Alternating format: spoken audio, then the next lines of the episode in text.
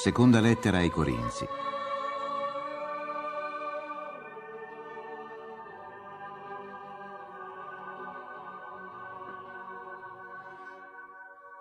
Paolo, apostolo di Gesù Cristo per volontà di Dio, e il fratello Timoteo, alla Chiesa di Dio che è a Corinto, e a tutti i santi dell'intera Acaia. Grazie a voi e pace dal Dio nostro Padre e dal Signore Gesù Cristo.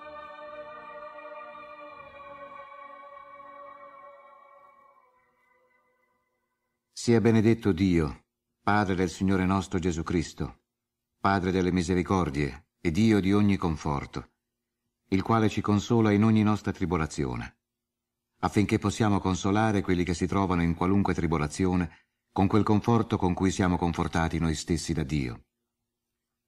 Infatti, come abbondano le sofferenze di Cristo in noi, così in virtù di Cristo abbonda pure il nostro conforto e quando siamo tribolati è per la vostra consolazione e salvezza. Quando siamo confortati è per il vostro conforto, il quale si manifesta nel sopportare con forza le medesime sofferenze che anche noi sopportiamo. La nostra speranza è ferma a vostro riguardo, convinti che come siete partecipi delle sofferenze, lo sarete anche della consolazione. Non vogliamo infatti che ignoriate, o oh fratelli, la tribolazione che ci è sopravvenuta nell'Asia. Siamo stati gravati oltre misura, al di là delle forze, sì da dubitare anche della vita. Ma abbiamo ricevuto su di noi la sentenza di morte affinché non confidassimo in noi, bensì in Dio, che risuscita i morti. Da tanta morte Egli ci ha liberato e ci libererà, e abbiamo speranza in Lui che ci libererà ancora, grazie all'aiuto della vostra preghiera per noi, affinché, per il favore ottenutoci da molte persone, da parte di molti, siano rese grazie per noi. Poiché noi abbiamo un vanto, ed è la testimonianza della coscienza di esserci comportati nel mondo, e particolarmente con voi, con la semplicità e limpidezza di Dio, non con la sapienza della carne, ma con la benevolenza di Dio. Né vi scriviamo in maniera diversa da quello che potete leggere e comprendere, e spero che comprenderete fino in fondo, come ci avete già compreso in parte, che noi siamo il vostro vanto, come voi il nostro, nel giorno del Signore nostro Gesù. E in questa fiducia avevo deciso in un primo tempo di venire da voi, perché riceveste una seconda grazia, e di lì recarmi in Macedonia per ritornare nuovamente tra voi dalla Macedonia, per essere fatto proseguire da voi verso la Giudea. Forse che in questo progetto ci siamo comportati con leggerezza o quello che decido lo decido secondo la carne, così che si trova in me il sì sì e il no no? Come è vero che Dio è fedele, la nostra parola verso di voi non è sì e no. Poiché il Figlio di Dio Gesù Cristo, che è stato predicato tra voi da me, da Silvano e Timoteo, non fu sì e no, ma in lui c'è stato il sì. Tutte le promesse di Dio in lui sono diventate sì. Per questo, attraverso lui sale a Dio anche il nostro Amen per la sua gloria. E Dio stesso ci conferma insieme a voi in Cristo, e ci ha conferito l'unzione, e ci ha dato il sigillo e la caparra dello Spirito nei nostri cuori. Io però chiamo Dio a testimonio sulla mia vita che non sono venuto a Corinto per risparmiarvi. No, non comandiamo sulla vostra fede, ma siamo i collaboratori della vostra gioia che, quanto alla fede, voi state saldi. Ritenni opportuno di non venire di nuovo tra voi nell'afflizione, perché se io affliggo voi, chi potrà rallegrarmi, tolto colui che viene da me afflitto? Perciò vi ho scritto in quei termini, per non dover poi essere rattristato alla mia venuta da quelli che dovrebbero rendermi lieto, persuaso come sono riguardo tutti voi, che la mia gioia è la vostra. Vi ho scritto in vero in grande afflizione e col cuore angosciato tra molte lacrime, non per rattristarvi, ma per farvi conoscere l'affetto immenso che vi porto. Che se qualcuno mi ha rattristato, non ha rattristato me, ma in parte almeno, per non dir di più, tutti voi.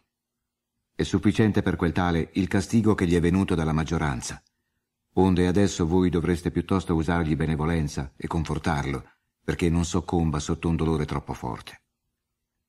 Vi esorto quindi a prendere una decisione di carità nei suoi riguardi. Anche per questo vi ho scritto, per vedere alla prova la vostra virtù, se siete ubbidienti in tutto. A chi voi perdonate, perdono anch'io, poiché quello che io ho perdonato, seppure ebbi qualcosa da perdonare, l'ho fatto per voi, davanti a Cristo, per non cadere in balia di Satana, le cui intenzioni sono ben note. Giunto che fui a Troade per annunciare il Vangelo di Cristo, sebbene mi fosse aperta una grande porta nel Signore, non ebbi pace nello spirito perché non vi trovai il mio fratello Tito, perciò congedatomi da loro, partii per la Macedonia. Ma siano rese grazie a Dio, il quale ci fa partecipare in ogni tempo al suo trionfo in Cristo e diffonde per mezzo di noi il profumo della sua conoscenza nel mondo intero. Noi siamo infatti per Dio il profumo di Cristo tra quelli che si salvano e quelli che vanno in rovina, per gli uni odore di morte per la morte, e per gli altri odore di vita per la vita. E chi è all'altezza di questo compito? Perché noi non siamo come i molti che trafficano la parola di Dio, ma parliamo in Cristo, davanti a Dio, con limpidezza, come inviati da Dio. Cominciamo di nuovo a raccomandare noi stessi? O forse abbiamo bisogno, come altri, di lettere commendatizie per voi o da parte vostra? La nostra lettera siete voi, lettera scritta nei nostri cuori, conosciuta e letta da tutti gli uomini, poiché è noto che voi siete una lettera di Cristo redatta da noi, vergata non con inchiostro, ma con lo spirito del Dio vivo, non su tavole di pietra, ma su tavole che sono cuori di carne. Questa è la fiducia che abbiamo in Cristo davanti a Dio. Non che ci crediamo capaci di pensare qualcosa da noi stessi, ma la nostra capacità viene da Dio che ci ha resi ministri idonei della nuova alleanza, non della lettera, ma dello spirito. La lettera uccide, lo spirito vivifica. E se il ministero della morte, inciso in lettere su pietre, era così glorioso, al punto che i figli di Israele non potevano fissare il volto di Mosè, a motivo della gloria che pure svaniva del suo volto, quanto più non sarà glorioso il ministero dello Spirito. Se già il ministero della condanna fu glorioso, molto di più il ministero della giustizia rifulgerà nella gloria. Che anzi, sotto questo aspetto, quello che era glorioso perde il suo splendore a confronto della sovreminenza della gloria attuale. Se dunque ciò che era passeggero era glorioso, molto di più è circonfuso di gloria ciò che è duraturo. Forti di tale speranza, ci comportiamo con molta franchezza, e non facciamo come Mosè che poneva un velo sul suo volto perché i figli di Israele non vedessero la fine di quello che svaniva. Ma le loro menti si sono accecate. Infatti, fino ad oggi, quel medesimo velo rimane quando si legge l'antica alleanza e non si rende manifesto che Cristo lo ha abolito. Fino ad oggi, quando si legge Mosè, un velo pesa sul loro cuore. Ma quando ci sarà la conversione al Signore, quel velo sarà tolto. Il Signore è lo Spirito, e dove c'è lo Spirito del Signore c'è libertà. Noi dunque, riflettendo senza velo sul volto la gloria del Signore, veniamo trasformati in quella medesima immagine di gloria in gloria, conforme all'azione del Signore che è Spirito. Perciò, investiti di questo ministero per la misericordia che ci è stata usata, non ci perdiamo d'animo ma rifiutando le dissimulazioni vergognose, senza comportarci con astuzia, né falsificando la parola di Dio, ci presentiamo davanti alla coscienza di ogni uomo, al cospetto di Dio, con la manifestazione della verità. E se anche il nostro Vangelo è velato, lo è per quelli che si perdono, ai quali il Dio di questo secolo ha accecato la mente incredula, perché non vedano il fulgore del Vangelo della gloria di Cristo, immagine di Dio perché noi non predichiamo noi stessi, ma Gesù Messia Signore. Quanto a noi, siamo i vostri servi in Cristo. E Dio che disse brilli la luce dalle tenebre, è brillato nei nostri cuori, per far risplendere la conoscenza della gloria divina che rifulge sul volto di Cristo.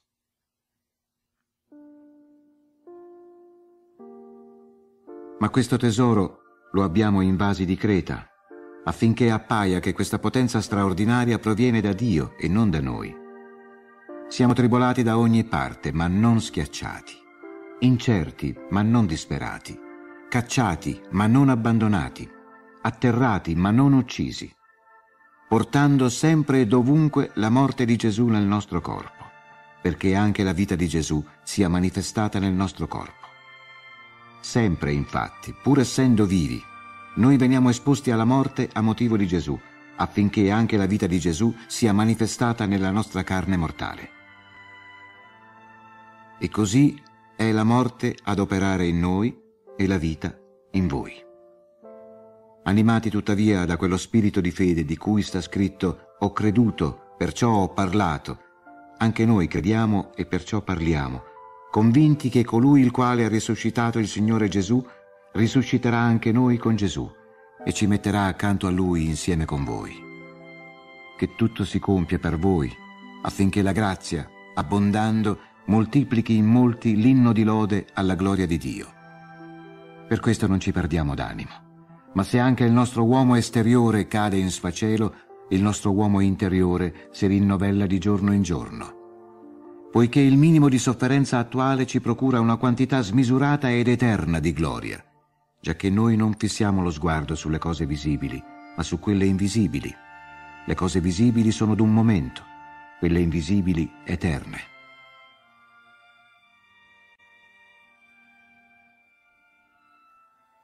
Sappiamo infatti che quando si smonterà la tenda di questa abitazione terrena, riceveremo una dimora da Dio, abitazione eterna nei cieli, non costruita da mani di uomo. Perciò sospiriamo in questa tenda, desiderosi di rivestire la nostra dimora celeste, se però saremo trovati spogli, non nudi.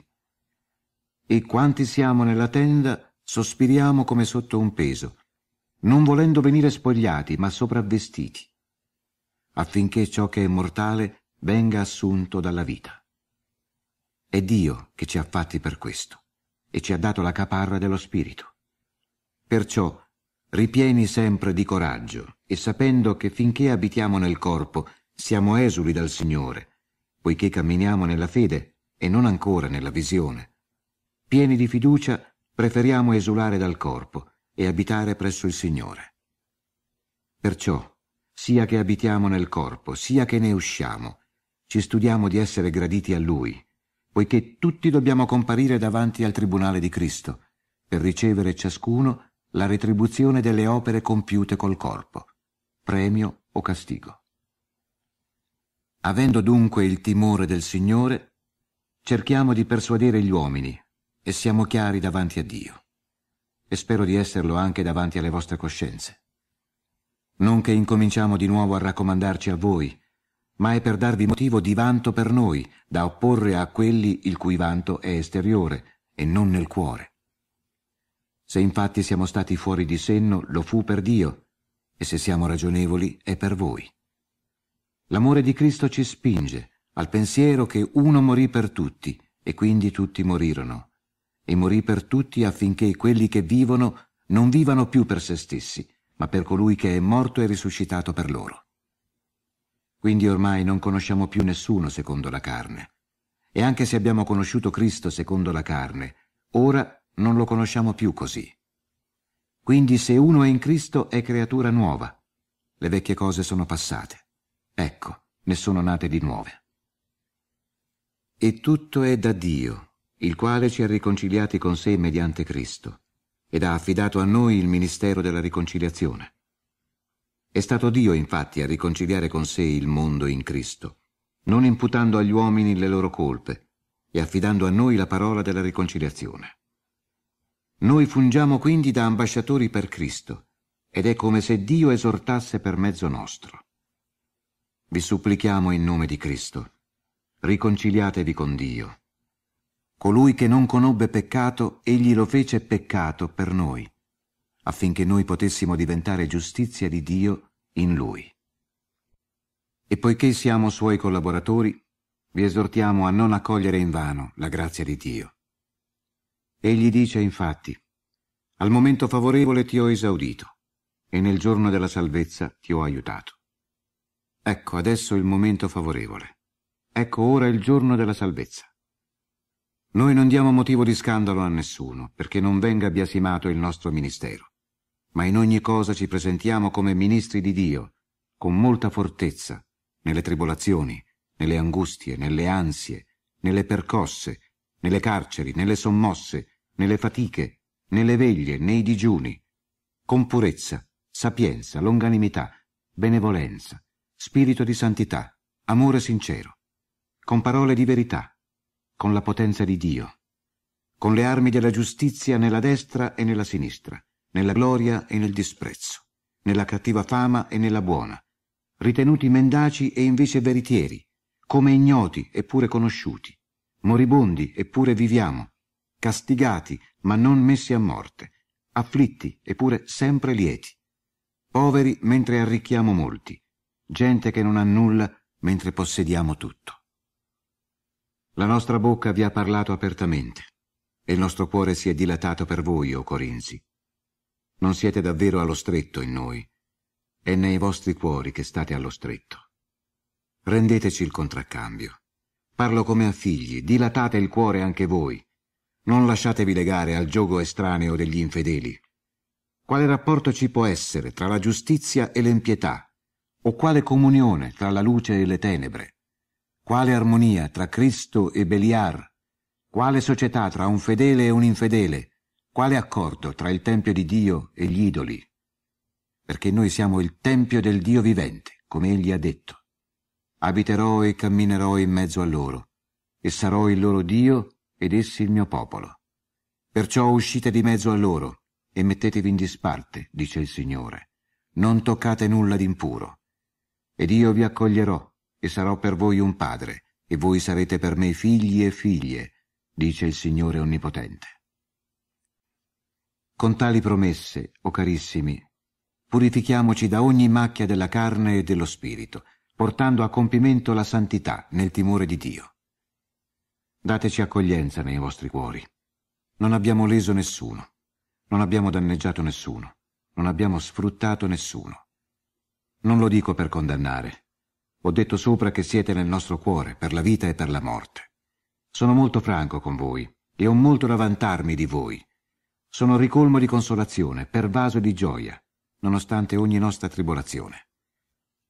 Infatti, da quando siamo giunti in Macedonia, il nostro corpo non ha avuto requie, da ogni parte siamo tribolati, battaglie all'esterno, timori all'interno. Ma Dio, che consola gli afflitti, ci ha consolati con la venuta di Tito e non solo con la sua venuta, ma con la consolazione che ha ricevuto da voi. Egli ci ha riferito il vostro desiderio, il vostro rammarico, il vostro affetto per noi, onde la mia gioia sia ancora accresciuta. Che se vi ho rattristato con quella lettera non me ne rincresce, e se me ne è dispiaciuto, vedo infatti che quella lettera, anche se per breve tempo soltanto vi ha contristati, ora ne godo, non per la vostra tristezza, ma perché vi siete rattristati per convertirvi. Vi siete infatti rattristati secondo Dio, per non venire puniti da noi. La tristezza secondo Dio genera ravvedimento che porta a salvezza e di cui non ci si pente. Ma la tristezza del mondo genera la morte. Vedete invece quella tristezza secondo Dio quanta sollecitudine ha destato in voi. Di più, quali scuse, quanta indignazione, quale timore, quale desiderio, quale affetto, quale punizione? Vi siete dimostrati sotto ogni aspetto innocenti in quell'affare, che se vi ho scritto non fu tanto a motivo dell'offensore e dell'offeso, ma per manifestare la nostra sollecitudine per voi davanti a Dio. Ecco quello che ci ha consolati. A questa nostra consolazione si è aggiunta la gioia per la letizia di Tito, per essere stato il suo spirito rinfrancato da tutti voi. Onde, se in qualche cosa mi ero gloriato di voi con lui, non ho dovuto arrossirne, ma come abbiamo detto a voi ogni cosa secondo verità, così anche il nostro vanto con Tito si è dimostrato vero. Il suo affetto per voi è cresciuto, ricordando come tutti avete obbedito e lo avete accolto con timore e trepidazione. Godo di poter contare totalmente su di voi.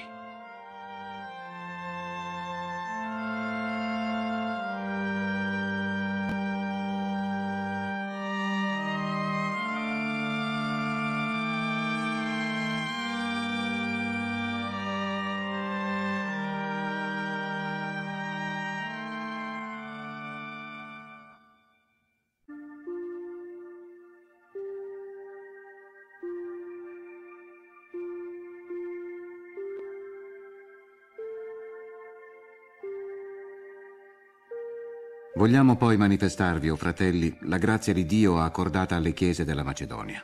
Nonostante la lunga prova della tribolazione, la loro gioia è grande e la profonda povertà in cui si trovano ha traboccato della ricchezza della loro generosità. Posso testimoniare che hanno dato secondo le loro forze e anche più delle loro forze, spontaneamente, chiedendoci con insistenza la grazia di prendere parte a questo servizio a favore dei santi, più di quanto non avremmo osato sperare, offrendosi prima al Signore e poi a noi, conforme alla volontà di Dio. Onde abbiamo pregato Tito di portare a compimento fra voi quest'opera di benevolenza, lui che l'aveva incominciata. Su dunque, come vi segnalate in ogni cosa, nella fede e nella parola, nella dottrina e in ogni zelo e nella carità che vi abbiamo insegnato, così distinguetevi anche in quest'opera di benevolenza. Non ve ne faccio un obbligo, ma vorrei provare, alla stregua dello zelo degli altri, la sincerità della vostra carità. Conoscete la benevolenza del Signore nostro Gesù Cristo. Da ricco che era si è fatto povero per voi, perché voi diventaste ricchi della sua povertà. È un consiglio che vi do.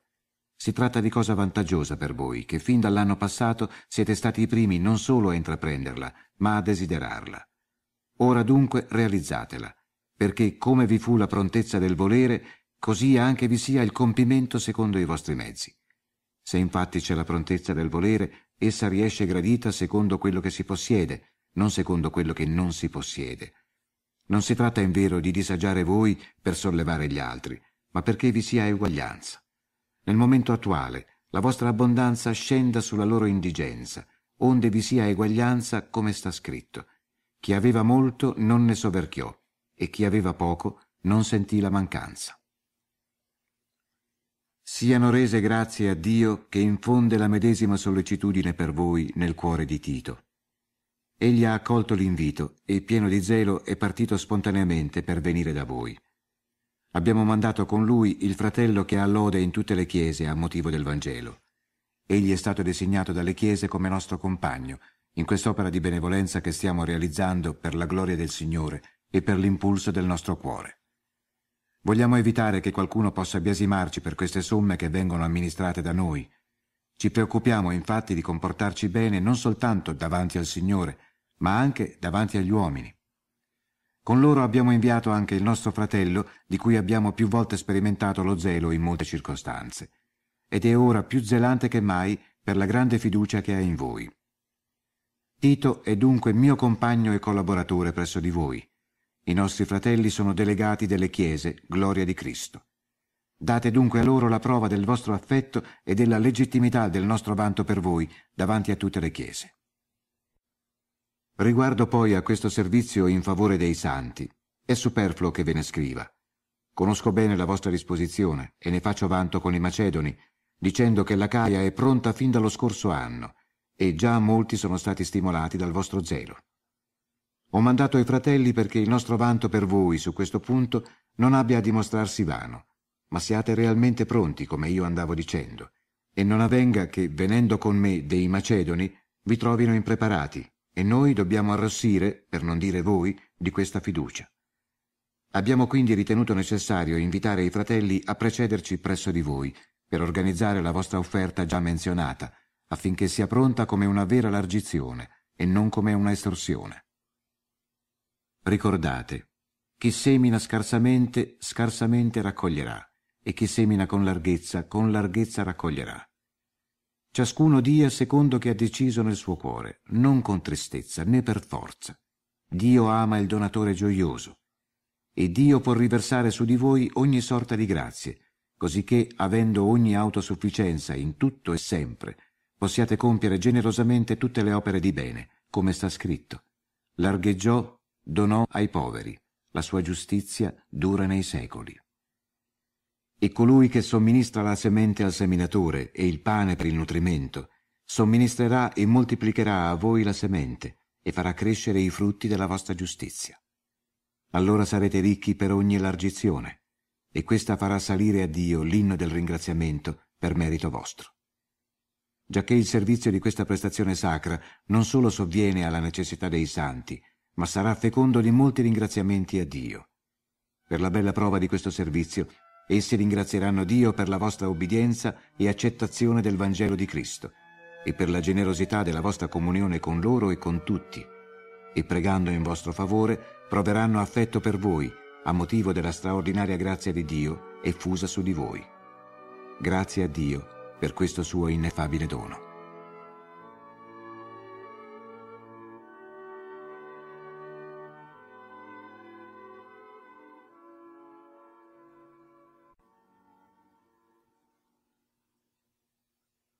Sono io, Paolo, che vi esorto con la dolcezza e la mansuetudine di Cristo.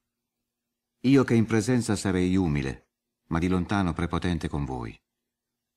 Vi prego che non avvenga di dovervi mostrare di presenza quella forza che ritengo di dover adoperare contro alcuni che ci giudicano come se ci comportassimo secondo la carne. Giacché se viviamo nella carne, non combattiamo secondo la carne. Non sono carnali le armi della nostra battaglia, ma hanno da Dio la potenza di debellare le fortezze, distruggendo i ragionamenti e ogni altezza orgogliosa che si leva contro la conoscenza di Dio e rendendo ogni intelligenza prigioniera nell'obbedienza a Cristo. Siamo pronti a punire qualsiasi disobbedienza, non appena la vostra obbedienza sia perfetta. Guardate le cose in faccia. Se qualcuno ha la persuasione di appartenere a Cristo, si ricordi che se Lui è di Cristo, lo siamo anche noi che se anche mi vantassi di più del nostro potere che il Signore ci ha dato per vostra edificazione e non per vostra rovina, non avrei proprio da arrossirne. Dico questo per non sembrare di volervi spaventare con le lettere, perché le lettere si dice sono dure e forti, ma la sua presenza fisica è debole e la parola dimessa. Sappia costui che quali siamo a parole per lettera assenti, tali anche saremo a fatti di presenza.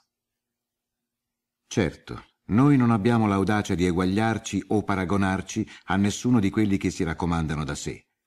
Ma mentre si misurano da sé e si paragonano con se stessi, vanno fuori di senno. Noi invece non ci gloriamo oltre misura, ma secondo la norma della misura che Dio ci ha assegnato, facendoci arrivare fino a voi.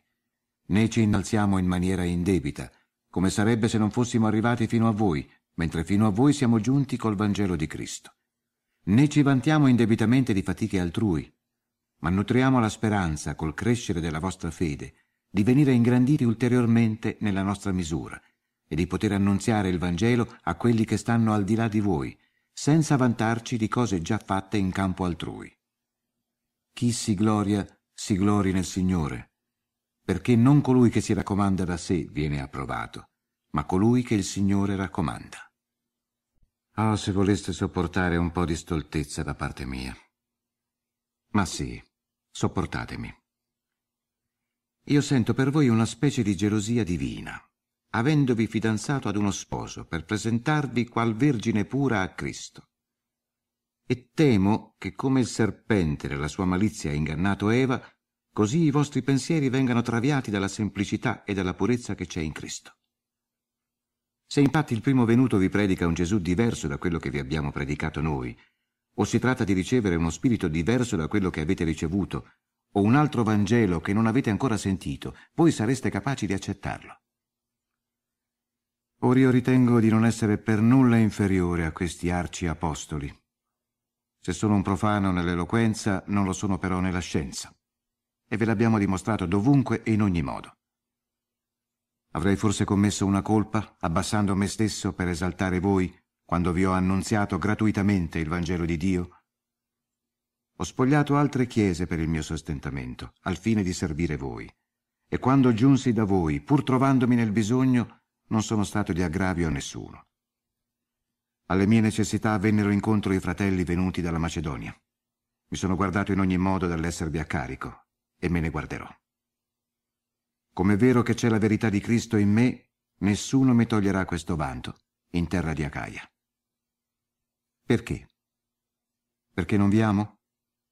Lo sa Dio. Ma lo faccio e lo farò ancora, per togliere ogni pretesto a quelli che ne cercano uno per essere come noi in quello di cui si vantano. Questi tali sono falsi apostoli, maneggiatori fraudolenti, che si mascherano da apostoli di Cristo. Ne fa meraviglia perché anche Satana si maschera da angelo di luce. È naturale che anche i suoi ministri si mascherino da ministri di giustizia. Ma la loro fine sarà secondo le loro opere. Nessuno, lo ripeto, mi consideri come insensato. O se no, ritenetemi pure come insensato, affinché possa anch'io vantarmi un poco. Quello che sto per dire non lo dico secondo il Signore, ma come da stolto in questa esibizione di vanto. Poiché molti si vantano secondo la carne, anch'io mi vanterò. E voi, sapienti come siete, sopportate facilmente gli insensati. Sopportate infatti chi vi asservisce, chi vi divora, chi vi sfrutta, chi è arrogante, chi vi colpisce in volto. Lo dico con vergogna. Siamo stati deboli noi. Però in quello di cui altri ardisce vantarsi, lo dico da stolto, ardisco vantarmi anch'io. Sono ebrei? Anch'io. Sono israeliti? Anch'io. Sono stirpe di Abramo? Anch'io. Sono ministri di Cristo? Lo dico da stolto, io più di loro. Molto di più per le fatiche, molto di più per la prigionia, infinitamente di più per le percosse. Ho rasentato spesso la morte, Cinque volte dai giudei ho ricevuto quaranta colpi meno uno. Tre volte passato alle verghe. Una volta lapidato. Tre volte naufragato. Ho trascorso un giorno e una notte sull'abisso. Viaggi innumerevoli, pericoli di fiumi, pericoli di ladri, pericoli dai connazionali, pericoli dai pagani, pericoli nelle città, pericoli nel deserto, pericoli sul mare, pericoli dai falsi fratelli, fatica e travaglio, veglie senza numero, fame e sete, digiuno frequente, freddo e nudità e oltretutto il mio peso quotidiano, la preoccupazione di tutte le chiese.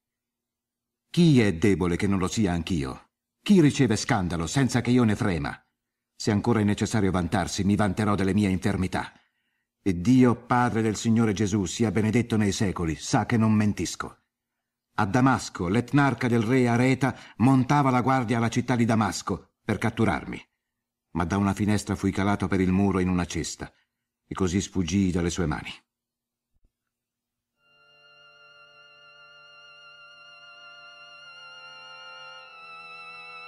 Bisogna vantarsi. Non giova a nulla, però. Verrò alle visioni e alle rivelazioni del Signore. Conosco un uomo in Cristo che 14 anni fa, non so se col corpo o se fuori del corpo, lo sa Dio, fu rapito fino al terzo cielo. E so che quest'uomo, non so se col corpo o senza corpo, lo sa Dio, fu rapito in paradiso. E udì parole ineffabili che non è possibile ad un uomo proferire. Di lui mi vanterò. Di me invece non mi darò vanto, se non delle mie debolezze. Certo, se volessi vantarmi non sarei insensato, perché direi solo la verità. Ma evito di farlo affinché nessuno mi giudichi di più di quello che vede o sente da me. E perché non insuperbissi per la grandezza delle rivelazioni? Mi è stato messo un pungiglione nella carne, un emissario di Satana che mi schiaffeggi perché non insuperbisca. Tre volte ho pregato il Signore che lo allontanasse da me. Mi rispose, ti basta la mia grazia, la mia potenza si esprime nella debolezza. Mi vanterò quindi volentieri delle mie debolezze, perché si stenda su di me la potenza di Cristo. Mi compiaccio quindi delle infermità, degli oltraggi, delle necessità, delle persecuzioni, delle angustie a motivo di Cristo, perché quando sono debole allora sono forte. Mi sono mostrato insensato mi ci avete costretto. Avrei dovuto ricevere l'elogio da voi, perché non sono per nulla inferiore a quegli arciapostoli, anche se sono niente. I segni dell'Apostolo li avete veduti in opera in mezzo a voi, in una pazienza a tutta prova, con miracoli, prodigi e portenti. In che cosa siete stati inferiori alle altre chiese, se non che io non ho pesato su di voi? Perdonatemi questa ingiustizia. Questa è la terza volta che sto per venire da voi, e non vi sarò di peso, perché non cerco le cose vostre, ma voi. Non spetta ai figli mettere da parte per i genitori, ma ai genitori per i figli. Ed io prodigherò volentieri e consumerò me stesso per le vostre anime. E se io vi amo tanto, dovrei essere riamato di meno? Ma sia pure, io non ho gravato su di voi. Però furbo qual sono vi avrei preso con l'inganno. Vi avrei forse sfruttato per mezzo di qualcuno di quelli che ho inviato tra voi? Ho pregato Tito di venire da voi e gli ho mandato assieme quell'altro fratello. Forse Tito vi ha sfruttato in qualche cosa? Non abbiamo noi camminato nello stesso spirito, sulle medesime tracce. Certo, potete aver pensato che stiamo facendo la nostra apologia davanti a voi. Parliamo davanti a Dio, in Cristo, e tutto, o oh carissimi, per la vostra edificazione. Temo infatti che venendo non vi trovi come desidero e che mia volta venga trovato da voi come non mi desiderate. Temo che vi siano contese, invidie, animosità, dissensi, maldicenze, insinuazioni, superbie, insubordinazioni. E che, ritornando, il mio Dio mi umili davanti a voi, e io abbia a dolermi di molti che hanno peccato per l'addietro e non si sono convertiti dall'impudicizia, fornicazione e dissolutezza da loro commesse. Questa è la terza volta che vengo da voi. Ogni questione sarà decisa sulla dichiarazione di due o tre testimoni. L'ho detto quando ero presente la seconda volta a quelli che hanno peccato e lo ripeto ora assente a tutti gli altri. Quando verrò questa volta non sarò indulgente, dal momento che cercate una prova che Cristo parla in me, lui che non è debole, ma potente in mezzo a voi. Egli fu crocefisso per la sua debolezza, ma vive per la potenza di Dio. E noi che siamo deboli in Lui, saremo vivi con Lui per la potenza di Dio verso di voi. Esaminate voi stessi se siete nella fede. Mettetevi alla prova. O non riconoscete che Cristo abita in voi, a meno che siate dei riprovati. E spero che riconoscerete che noi non siamo riprovati. Preghiamo Dio che non facciate alcun male, non per essere noi approvati, ma perché voi facciate il bene, anche se dovessimo apparire noi come riprovati. Non abbiamo alcun potere contro la verità, ma per la verità. E siamo lieti quando noi siamo deboli e voi forti. Preghiamo anche per la vostra perfezione. E vi scrivo queste cose da lontano per non dovere poi di presenza agire severamente con il potere che il Signore mi ha dato per edificare, non per distruggere.